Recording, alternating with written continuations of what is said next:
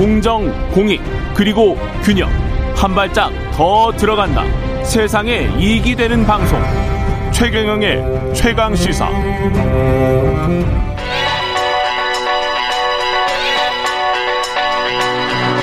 최강 시사. 김수민의 눈. 네, 김수민의 눈, 김수민 평론가 나와 계십니다. 안녕하십니까? 네, 반갑습니다. 예. 오늘은 안철수 국민의당 대표와 제3지대 정치.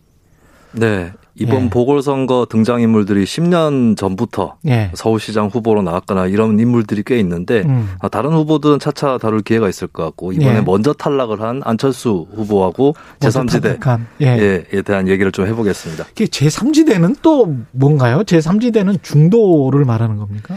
중도를 말할 때가 많은데 음. 그것을 포괄한 거대 양당 외의 제3지대 이렇게 더 큰 의미로 부를 때도 있는 것이고요. 예. 이게 한국이 한국이 다른가요? 조금 그때그때 성격은 조금씩 다른 것 같아요. 근데 보통은 중도, 그러니까 음. 거대 양당의 중간을 많이 포괄을 하고 있는 것 같습니다. 거기가 중심인 경우가 많고.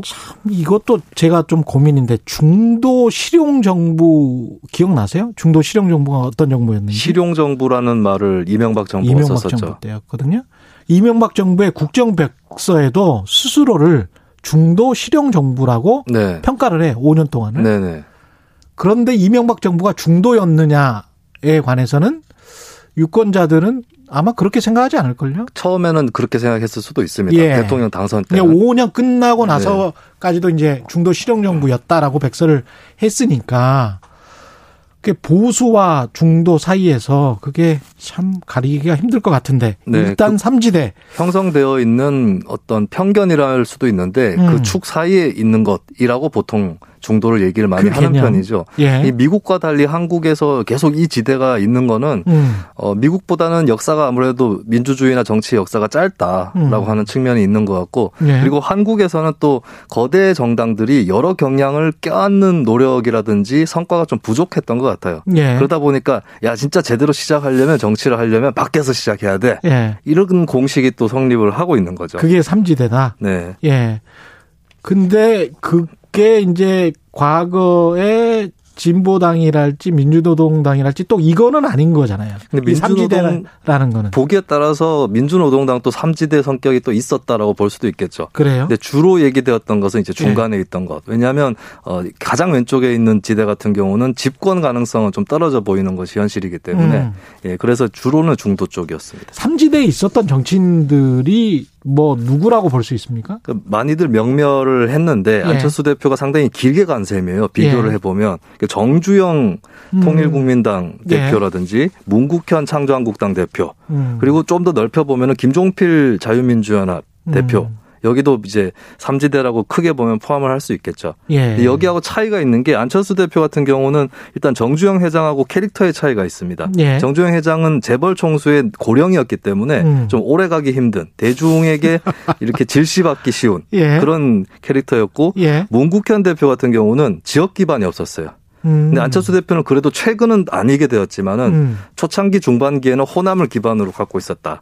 아, 라고 하는 그러- 차이가 그러네요. 있습니다. 예. 네, 그리고 김종필 대표가 바로 지역 기반을 갖고 있는 제3지대 대표 사례인데 음. 김종필 대표와 안철수 대표의 차이는 김종필 대표는 그쪽이 미는 쪽이 여당이 됩니다. 예. 본인도 계속 여당을 해요. 아. 근데 안철수 대표는 계속 야당만 했거든요. 예. 이게 좀 미움을 덜 받을 수 있는 소지가 있다. 아. 저 사람은 여당만 쫓아서 가진 않았다. 이런 게 있는 거죠. 그래서 삼지대에서 특별한 성과는 없었지만 계속 10년 동안 버텼던 이유가 되는 겁니까? 저는 그것이 핵심이었다. 계속 아. 야당이었기 때문에 어, 국민들 입장에서는 저것도 하나의 일관성이다라고 볼 수도 있는 거죠. 그러네요. 네. 예. 그게 강점입니까? 약점입니까?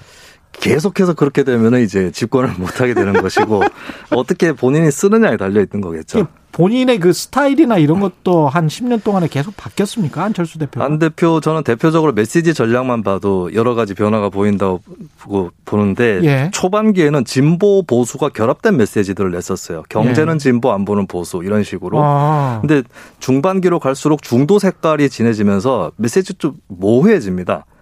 그렇죠. 예, 그래서 뭐 오해도 받기도 하고 공격에도 많이 어, 노출이 되는데 최근에는 뭐 태극기 세력까지 네. 포용해야 된다 이렇게 갔잖아요. 그것은 최근의 일인데 후반기 안철수는 굉장히 메시지가 강해지고 음. 노골화되기도 하는 예. 예, 이것만 봐도 이제 정치 스타일에도 큰 변화가 있었다라고 보여지는 거죠. 예.